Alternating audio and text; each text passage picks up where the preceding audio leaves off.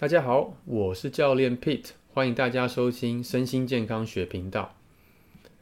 在相关领域超过二十多年，目前是身心教练与与领导力讲师的我，因为我相信每一个人都有权利达到身心富足的境界，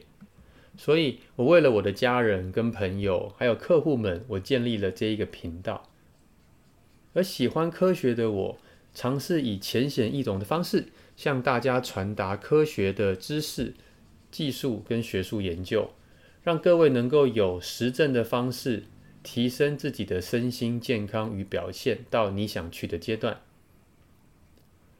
如果你发现我们的内容对你有帮助，想邀请你不吝啬分享给你身边的人，可能他们就会因为你而达到身心富足的境界。今天我们的单集是要聊。身心健康与表现的关键的桌角之一，叫做睡眠这只脚。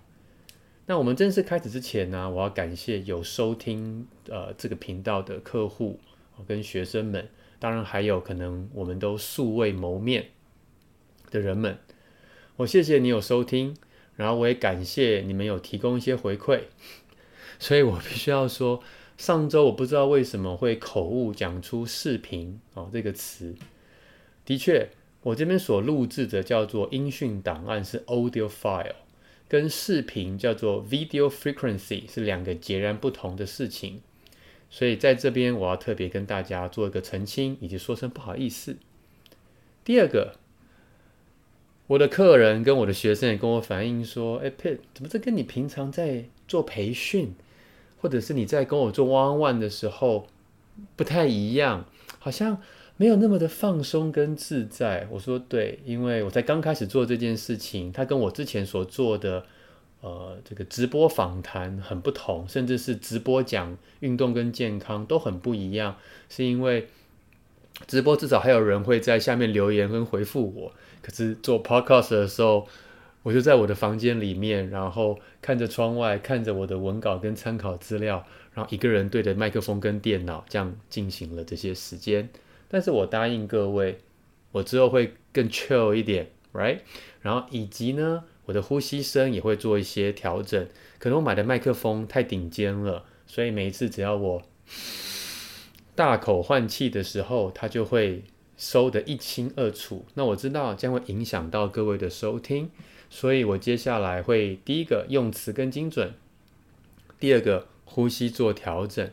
第三个我会更放松、更自在，好吗？Alright，我们今天要聊的是睡眠。那关于睡眠呢，有些统计数字其实还蛮有意思的。那先分享给大家。好，首先我们先看一下这个 Sleep Foundation org 所提供的研究资料啊。好，这边是针对美国，这是提到美国啊，有五千到七千万的人在每一年有睡眠失调的现象。哇哦，这几乎是我们两倍台湾的人口受到这样的影响呢。第二个呢，是有九到百分之九到百分之十五的美国成年人，他因为失眠睡不好而影响到他日常生活的事情哦，可能是家庭关系，可能是工作等等。第三个这边提到了女性相较于男性，会有四成百分之四十的高的比例更容易会失眠。第四个，如果你是孕妇，或是你现在有朋友在怀孕的话，请你分享这个消息好吗？因为这边研究就发现到，如果孕妇在怀孕的过程容易有失眠或者睡眠失调的现象，会增加早产的几率高达百分之三十四。接下来有预有估计三成的美国人他会打呼 （snoring），然后同一时间，这三成里面也有二十一 percent 的人他曾经被诊断有所谓的呼吸中止的现象。然后以及最后有提到，将近百分之五十的男性跟百分之三十的女性，这边讲的是美国，通通都会打呼。哦，看完这些统计数字，我觉得还蛮有趣的，所以我也找了。那我不晓得到底台湾这个现象呢？因为常常很多健康跟运动科学的资讯，我们都来自于美国嘛。那美国人的生活形态又影响到全世界，像我们相对跟美国是比较友好。所以很多时候，美国人在做什么，我们好像也会跟着做些什么。所以我就很好奇，那 How about us, right？所以我就查了这边的资料，来自于台湾睡眠医学学会，在二零一九年呢，他们所主办的这个记者会里面提到了固定白天班的工作人员呐、在所谓的慢性失眠症的盛行率有高达百分之十一，换言之，十个人里面至少有一个人就会深受慢性失眠所苦。哎，这还是二零一九年的资料哦，因为二零一九年到二零二二年其实有三年的时间，因为 COVID 的关系，其实失眠的人口在全世界的调查更多，但是我目前在睡眠医学学会上我还没有看到哦。当然，如果你有看到相关的资料，是关于二零一九年到二零二二年台湾的睡眠相关的调查，呃，我很我也很谢谢你可以分享给我。好，那这个研究呢，后面还提到说啊。如果你是轮班的工作者，哦，像是我的亲戚有人是护士，我的朋友有人是空姐，然后甚至像我的客户有一些是要轮，呃，这个二十四小时的轮班的工作，哦，不管是在科技业或是在其他的产业，甚至是加班这件事情，好了，轮班的工作者啊，他的慢性失眠率又更高，高达百分之二十三，相较于固定白天班，刚刚前面是讲到是十到十一嘛，几乎是两倍。而同一时间，如果轮班的频率越快，换言之，就是你的、你的、你的、你的生活习惯一直在改变。哈，轮班的频率越快，那你慢性失眠的盛行率也会随之增加。而且这个轮班频率啊，不管是一个礼拜、两个礼拜或一个月，只要你的班呐、啊、上早班、晚班这样调动的越快，就越容易失眠。好，另外一个是二零一七年。发表关于一个十年的横断性的研究，就发现到说，诶，跟二零零六年相比，到二零一七年，台湾人的慢性失眠的比率依旧是十一 percent 左右。所以我把这两个研究结合在一起看，就发现到，换个角度想，从二零零六年开始到二零一九年，这件事情在台湾。至少它没有很大的进步。当然，我们还是要感谢像睡眠医学学会里面有提到，去就医去寻求哦，因为失眠所苦的人的比例相对变高。可是我们还是看到这个根本的问题好像还是存在，所以代表这个现象它一直维持在一个高比例的状态。好，我们继续看下去。在台湾做的研究里面就发现到，跟美国很像哦，女性跟年长者哦，在这个失眠的比例通通都比较高。然后同一时间呢，就发现到说，诶，他们不仅是比较高之外，还比十年前高。而美国的资料也显示，女性失眠的比率相较于男性也是更高。然后同一时间，年长者在台湾的资料就发现到，五十岁到七十岁。的族群里面，分别相较于一般族群有高十六到二十三 percent 的慢性失眠的问题。好，讲到这边，你可能会好奇，就是那所以慢性失眠会给我们什么样的不良后果吗？好，第一个呢是交通意外，很有趣吧？我看那研究，它也是里面写到交通意外。后来我想想，这也很合理啊，因为我们开车、骑车都需要很高度的注意力、认知跟聚焦。那开车、骑车、驾驶交通工具，它是一个技能。那你再串联到我们台湾对驾照这件事情，基本上对技能几乎没有什么练习。我讲的几乎没有什么练习，包含了跟很多先进国家比，我们练习的比例低之外，然后我们在实际上路的比例也相对的低，甚至实际上路没有开山路，没有经过死角。或者是在不同的天候之下进行开车技巧的训练，也当然是造成我们交通意外这么高的原因。可是我们今天聊的是睡眠嘛，所以你想哦，各位，你睡不好的时候，你整个注意力、认知跟聚焦，不仅会造成交通意外的比例升高，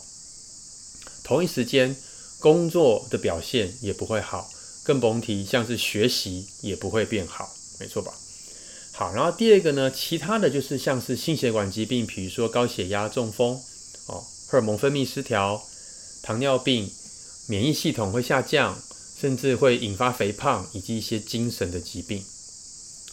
好，所以分享了这么多的资料，我我希望可以邀请各位开始多重视一点，不管是你或是身边的人，可能都会有睡眠失调或者是失眠的问题。而我也曾经我，even 到现在，我偶尔还是会感受到这个睡呃不好入睡，或者是半夜睡一睡醒来要再回去睡着，会觉得哦，怎么要花这么多的时间，像这样的这种这种痛苦。然后各位也知道，只要没有睡好的第二天，通常通通都很惨。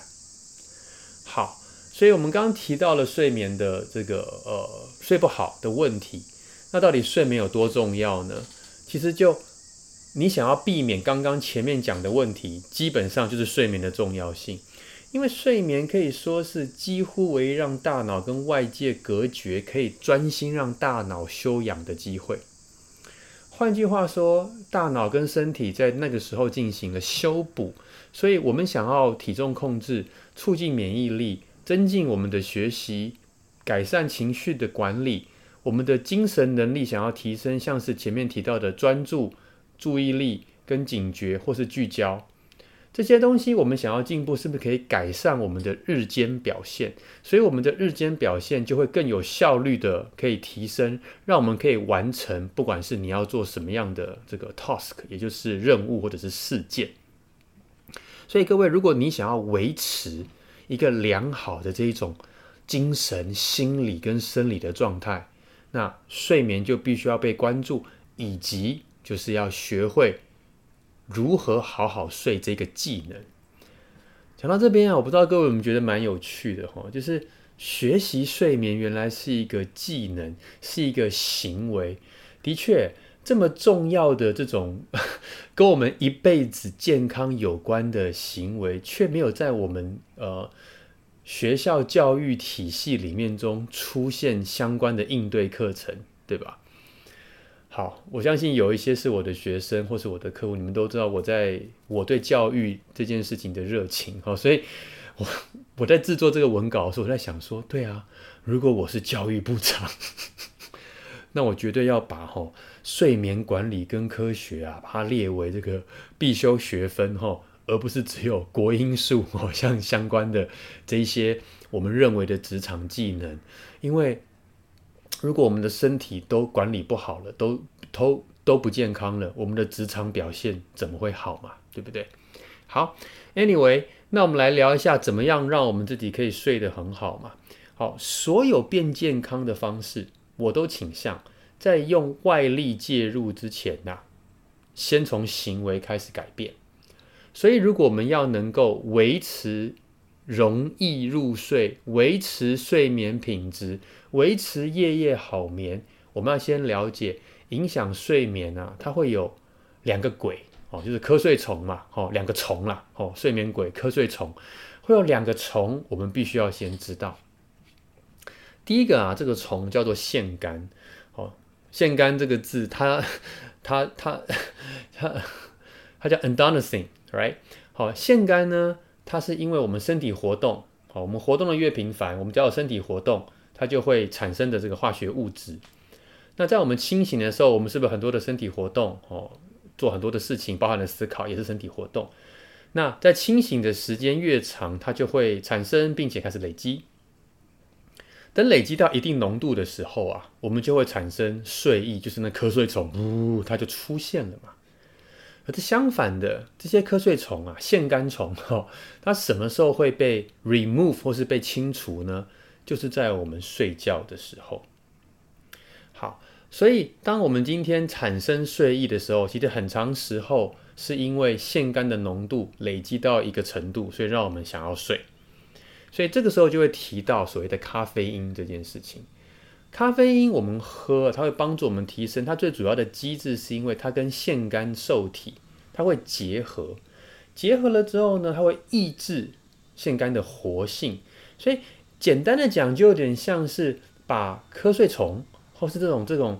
呃睡意的讯号吼，把它说，欸，你不要进来哦，no no no no no no。所以瞌睡虫被我们挡在外面，right？所以让我们比较不会有那种 sleepy 的感觉，其实就是有点叫所谓的，就是大家认为的咖啡因或者提神饮料的提神效果。好，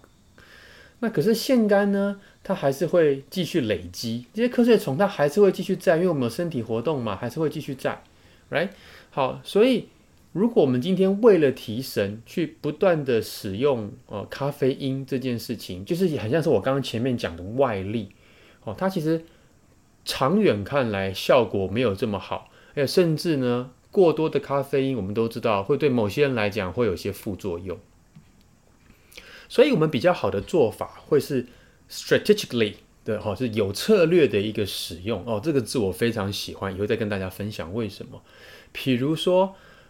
瞌睡虫来临之前，我们是不是都会有那个度孤的感觉嘛？度姑前是有小度孤，哈，有没有？小度姑到大度姑，然后到度姑，OK？所以当你发现到哦，我有点那瞌睡虫已经开始朝我走过来的时候，那个时候引用，这是第一个比较有策略，因为有很多人他是早上起床就啪说哦，我要提神，我要开始今天一整天，所以赶快给我一个 shot，赶快给我一个一个 espresso。以前我也是这样，甚至我认为这种 coffee culture 或者这种来 give me a shot，give me espresso，我觉得很酷很炫。可是我们刚起来的时候，腺苷并没有累积这么多。OK，我们刚起来的时候，让我们清醒的机制其实跟荷尔蒙 cortisol 它会有关。我们等会要聊。好，所以我们的策略就会是你不要立，你不需要立刻喝，你可以等到醒来之后，大概一到两个小时之后，maybe 每个人不一样。可能那个有点微睡意的时候，你再喝，这是第一个。第二个呢，大部分的日班的上班，就是日间上班族啊，通常在下午一到两点左右会开始我们讲的嘛，比较昏昏沉沉。这不仅是腺苷的的累积之外，这还跟我们的呃内分，就刚刚前面讲的 cortisol 分泌有关，以及跟我们吃东西之后血糖的震动有关。好，所以。你如果要喝第二杯的话，或者是你的第一杯，你可以在下午一到两呃一点到两点的时候，可能会是一个还不错的时机。好，那刚前面有提到说，这个腺苷的受体，它会因为每一个人个体差异性而有所影响嘛。像我有的好朋友 JC 跟 Christian，他们是可以在睡觉前喝咖啡，然后一样打呼哦，那个呼大到我戴耳塞就可以穿过耳塞。超强、超厉害，right？他们都可以这样睡的，整晚都无通都没事。可是像我，基本上大概下午两点左右，如果我喝咖啡的，两点以后左右，如果我喝咖啡的话，我通常晚上就会有好戏看了。所以这边我就要请各位要为你的身体做一些实验，也就是说，大概去呃了解一下，通常你几点钟喝咖啡？哦，可能会让你睡不着，或是你喝什么样的咖啡，你可能会睡不着。像我就有发现，我喝某一个便利商店卖的咖啡，我就很容易心跳加快，然后以及我那一天就算是下午两点钟之前喝，我也睡不着。然后还有，我发现我一天如果喝三杯以上，就算是两点或一点钟喝哦，之前喝三杯，我也会睡不着。甚至我的敏感程度是到，如果晚上我那个贪吃去去我们家附近的一家咖啡店吃他的 brownie，right？哎呀，超香！那巧克力跟那个香草冰淇淋的结合真的是太可怕了，right？我吃完之后，我有的时候也会睡不着，所以我邀请各位，就是你可以做一下实验。好，第二个呢，第二个瞌睡虫，它就是所谓的昼夜节律，哦，就是叫 circadian rhythm，它听起来很饶舌，对吧？简单的说，其实就是跟我们的光照，就是日照这件事情有关。也就是说，我们的大脑其实基本上跟很多的动物、日间动物一样，我们是跟太阳同步的。而昼夜节律这件事情，就是根据太阳，让我们有所谓的日夜周期这件事情。但是现在的摩登社会啊，有很多的外部因素可以改变我们的那个昼夜节律嘛。这改变是包含了，你可以用它来同步，或者你可以来破坏，right？那当然有很多的外部因素，像是比如说我们几点钟睡，跟我们几点钟醒，这是我们今天要聊的主题。我们吃什么？刚刚前面像我的案例，跟我们的运动对，没错，大部分时间在晚上运动比较容易睡不着。不过这个有个体差异性，跟以及你运动的种类，这个我们之后有机会再提。好，刚刚前面提到的老化或者是性别，当然还有另外一个就是像出差会有 jet lag 这件事情。Alright，毕竟呢，我们现在的社会是任何时刻都可以取得光源，所以我们的这个 circadian rhythm 啊，其实已经是受到影响的。我邀请各位思考一下，在我们发明人造光之前啊，我们是不是不会时时刻刻吸收到光线？好，这个比喻啊，就跟吃东西很像。现在的我们是不是随时随地，相较于捡食跟这个农业时代，好，或者跟石器时代比，我们是很容易取得食物的。所以，当我们很容易取得食物，过多的食物来源是不是让我们生病？比如说肥胖或是过重，right？所以现在呢，取之不尽的光源呐、它也是一种过多的概念嘛，就让我们的情绪、学习、聚焦跟注意力受到影响啊，没错吧？所以，我们控制太阳或是人造光的，我我哦，我这边讲摄取，因为我觉得用饮食的比喻，可能大家会呃比较有感哈，或者是光照的时间。其实是能够去 condition 去去去操控我们的睡眠周期，也就是说，早上我们起来的时候，不管你是闹钟或是自然醒，right？如果这个时候你的身体就是有光照，就你的眼睛哦有受到光照的话，你会比较快去分泌我们刚刚前面讲的那一些激素跟神经传导物质，里面有皮质醇、肾上腺素跟正上腺素，让我们起床。而同一时间呢，这些光透过眼睛变成电讯号，传到我们的视交叉上核 SCN 的时候，那 SCN 跟我们全身细胞的细光都会连接，就让我们这个肉身呐、就会说：“哎，起来喽，我们要开始活动了，right？” 好，所以如果你希望你早上可以很快的醒来，开始你的那个那一天，不管你要做什么，起床之后，你可能先开窗或先开窗帘的效果会最好。那如果你没有，正好你的房间是没有窗，你要开人造，你要开灯啊，也 OK，只是效果不会那么的好。那为什么这件事情这么重要？还有，是因为当我们醒来的时候，其实是皮质醇呐，好，就是一个压力荷尔蒙，或是可体松 （cortisol）。它其实分泌的时候是最多的，它对我们来说很重要，就是让我们开始觉醒嘛，肌肉开始动作，然后开始让我们定锚一整天的活动。不管是你要做什么，你可能是两个孩子的爸爸或妈妈，你可能要帮小孩准备食物，催促小孩上学。你可能等会今天有个公司的重要会议，你希望在会议之前赶快 review 你的 slides。你可能一早起来，对你最最重要的是运动，你希望可以今天赶快去和平公园跑步，或是骑车，或是健身房 get pump，right？甚至你可能是学生啊，你要赶早八的课，然后老师有一个报告或者要你写作业等等，去设立一个很有精神的那种开始点。同一时间，你也为你身体设下了晚上入眠的准备这件事情。好。那当然，理想上呢，就是如果今天呢，我们的起床时间是要跟日出时间同，是不是跟我们这个我们这个生物吼，跟太阳同步嘛，是最佳的一个状态。不过这有实行的难度。诶，各位，现在那么热，现在的日出时间你们知道几点吗？是五点呢。像我四点四十五起床的时候，天就是微亮感，然后在五点零五零四分左右，是不是天就开始亮？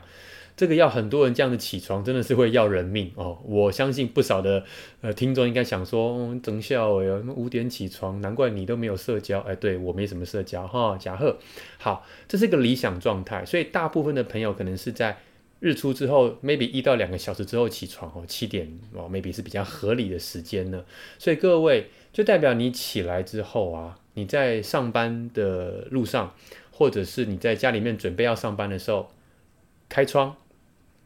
让你的眼睛稍微看一下阳光，可是看阳光不是说你死盯着太阳一直看，是朝向有光线的地方，让光线进来，然后让我们的眼睛去去接收像这样的光线，同一时间让激素分泌，你就可以比较快醒过来之外，之外，也可以为你晚上要睡眠同一时间的开关去做开启的动作。好，所以我们现在讲到要睡觉这件事情嘛，所以入眠准备吼是这样子的。我们刚刚前面提过，早起看到光这件事情，会让我们的压力荷尔蒙跟其他的肾上腺素去去分泌，对不对？然后让我们觉得比较快醒来。同一时间，它会让褪黑激素，好，就是 melatonin，褪黑激素从所谓的松果体分泌，它从松果体这样分泌出来，通常呢，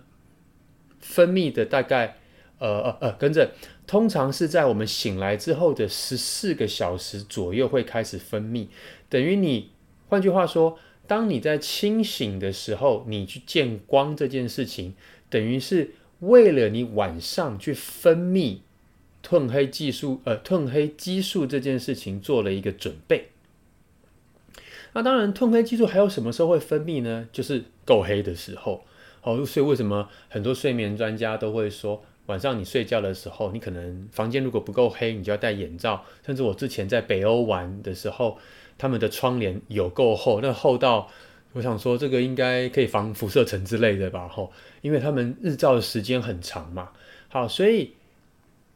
漆黑的环境也会让我们的褪黑激素从松果体里面分泌，而早上起来的时候见到光这件事情，也是为了晚上褪黑激素分泌点去做了一个确保。所以这边我讲的确保，就是刚刚前面提到的可体松跟 melatonin，就是皮质醇跟褪黑激素这样的开关这样的机制，确保它打开了以及可以延续。那各位，你可能会提到说，诶，那我分，那我可不可以服用褪黑激素的这个补充品？哈，补充品这个议题，我并没有这么的呃了解它，它其实比较偏营养师的专长哈。但是就我个人来说，我看的一些资料是显示。如果孩童跟青少年补充这个褪黑，因为睡不着嘛，补充褪黑激素这件事情可能会抑制青春期的发育。那我们成年人是没有这件事，是不用担心发育，因为我们已经没发育了 来我们在老化了。可是我们要想的就是，额外补充这些荷尔蒙会不会对我们身体的影响？以及它虽然帮助我们入睡，但是它不能够让我们保持睡着。哦，所以其实还是要看各位，如果你有在服用，或是你考虑服用，我是邀请你跟呃专业的营养师以及跟医生做一些相关的确认跟讨论，好吗？好，那各位你可能会想要知道哈，那接触日光的时间要多久？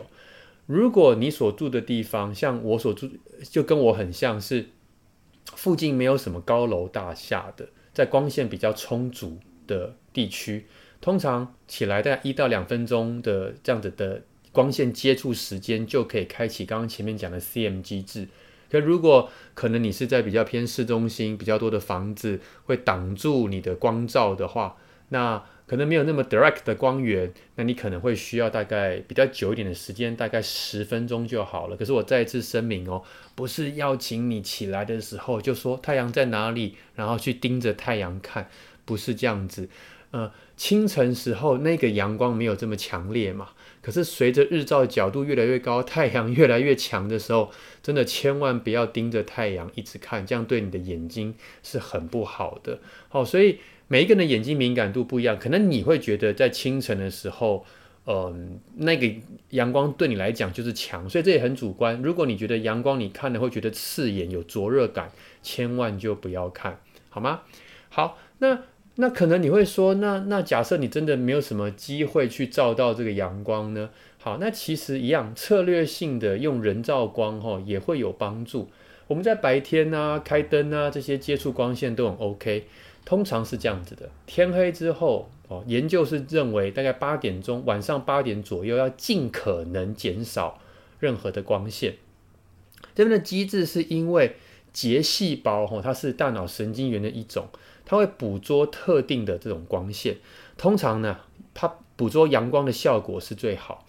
好，所以在日出跟傍晚的时候，是不是低日照角那个时候的蓝跟黄光的相对，在天空的相对照，哦，其实它捕捉了之后，就对我们刚刚前面讲的 CM 的机制会最好嘛，对不对？好，那结细胞对人造光它的反应就不会有这么的敏感。可是呢，我们刚前面有讲过，因为如果我们吸收很多的光，就跟吸收很多的食物一样，它都是不好的嘛。所以到晚上，你的策略是像这样子，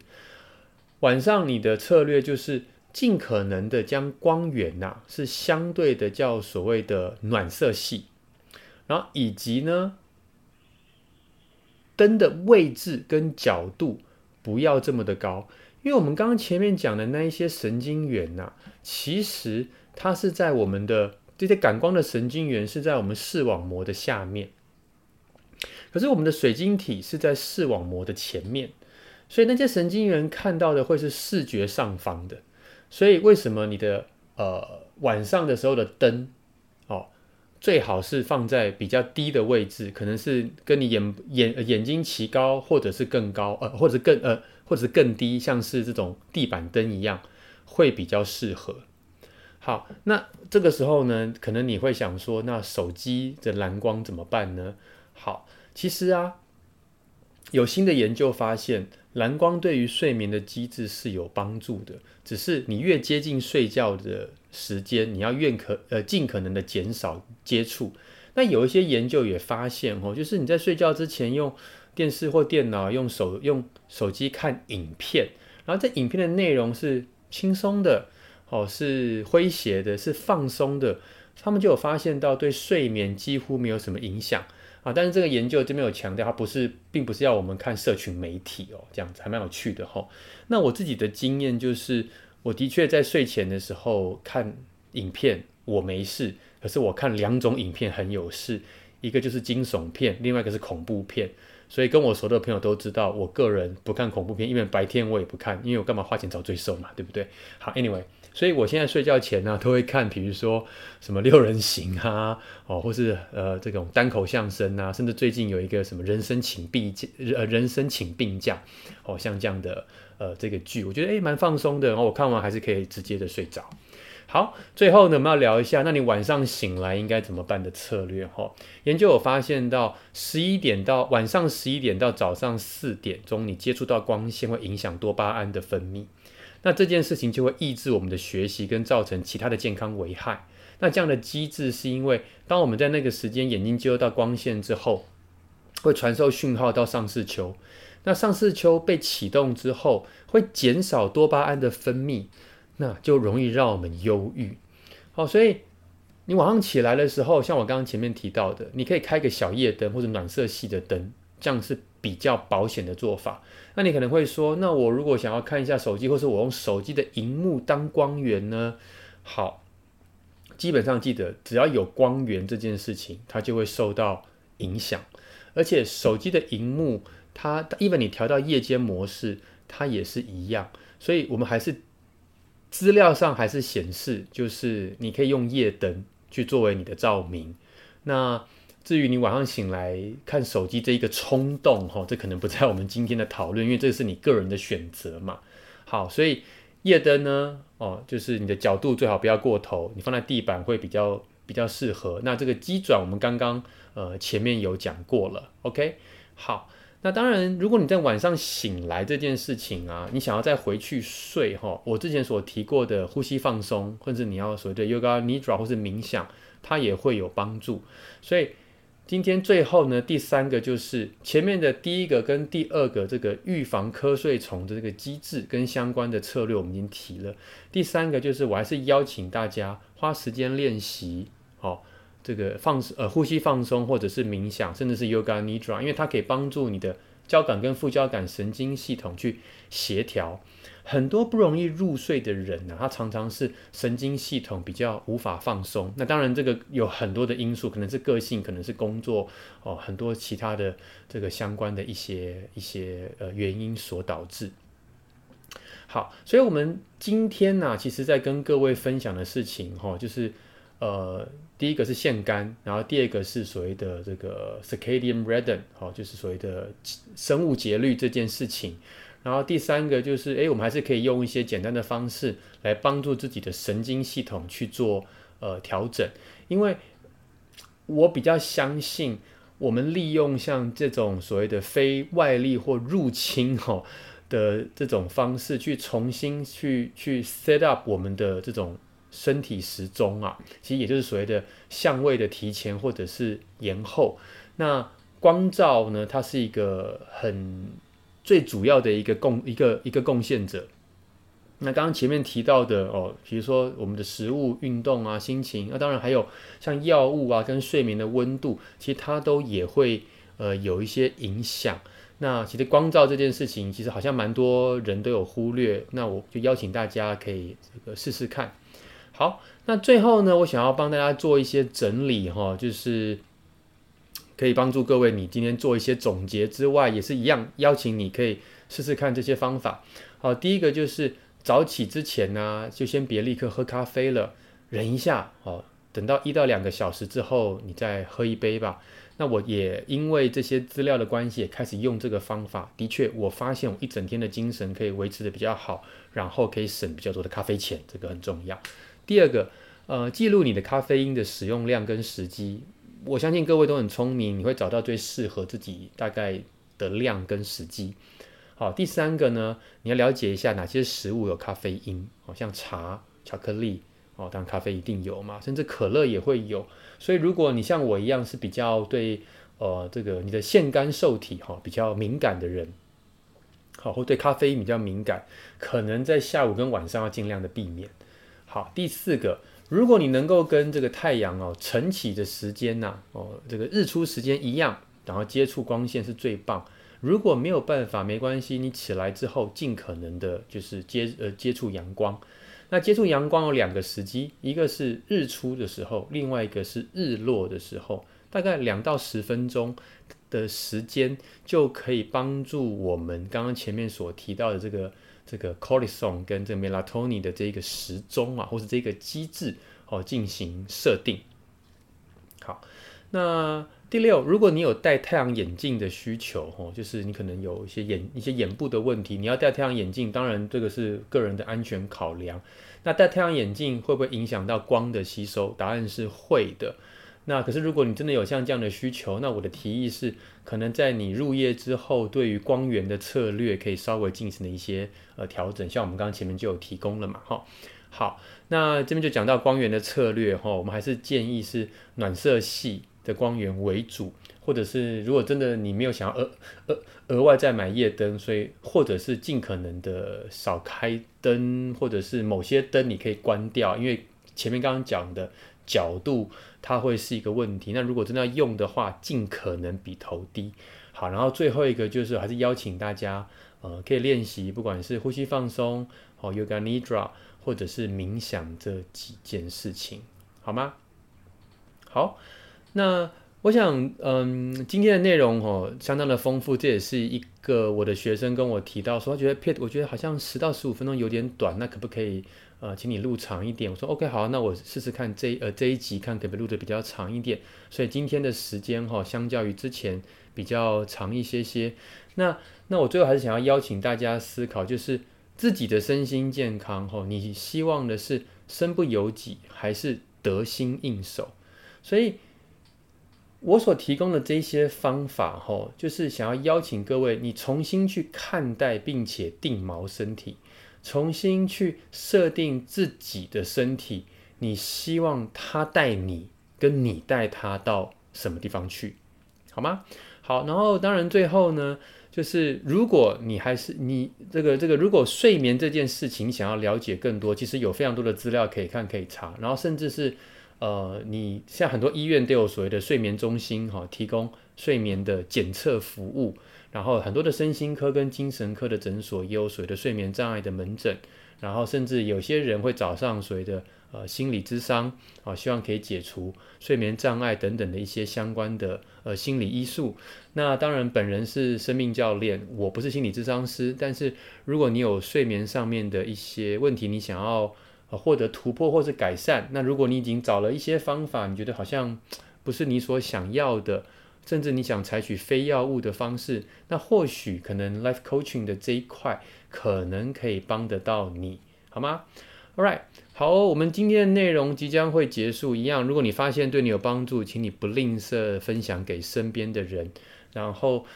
如果你有需要关于一对一的体能或是身心健康相关的咨询，也请你不吝啬的联系。好，那让我们一起来帮助人，以创造更美好的社会。下一集我们要聊聊的是运动，我们预计会在七月初到七月中的时候上线，那就敬请各位期待喽。好，谢谢大家，拜拜。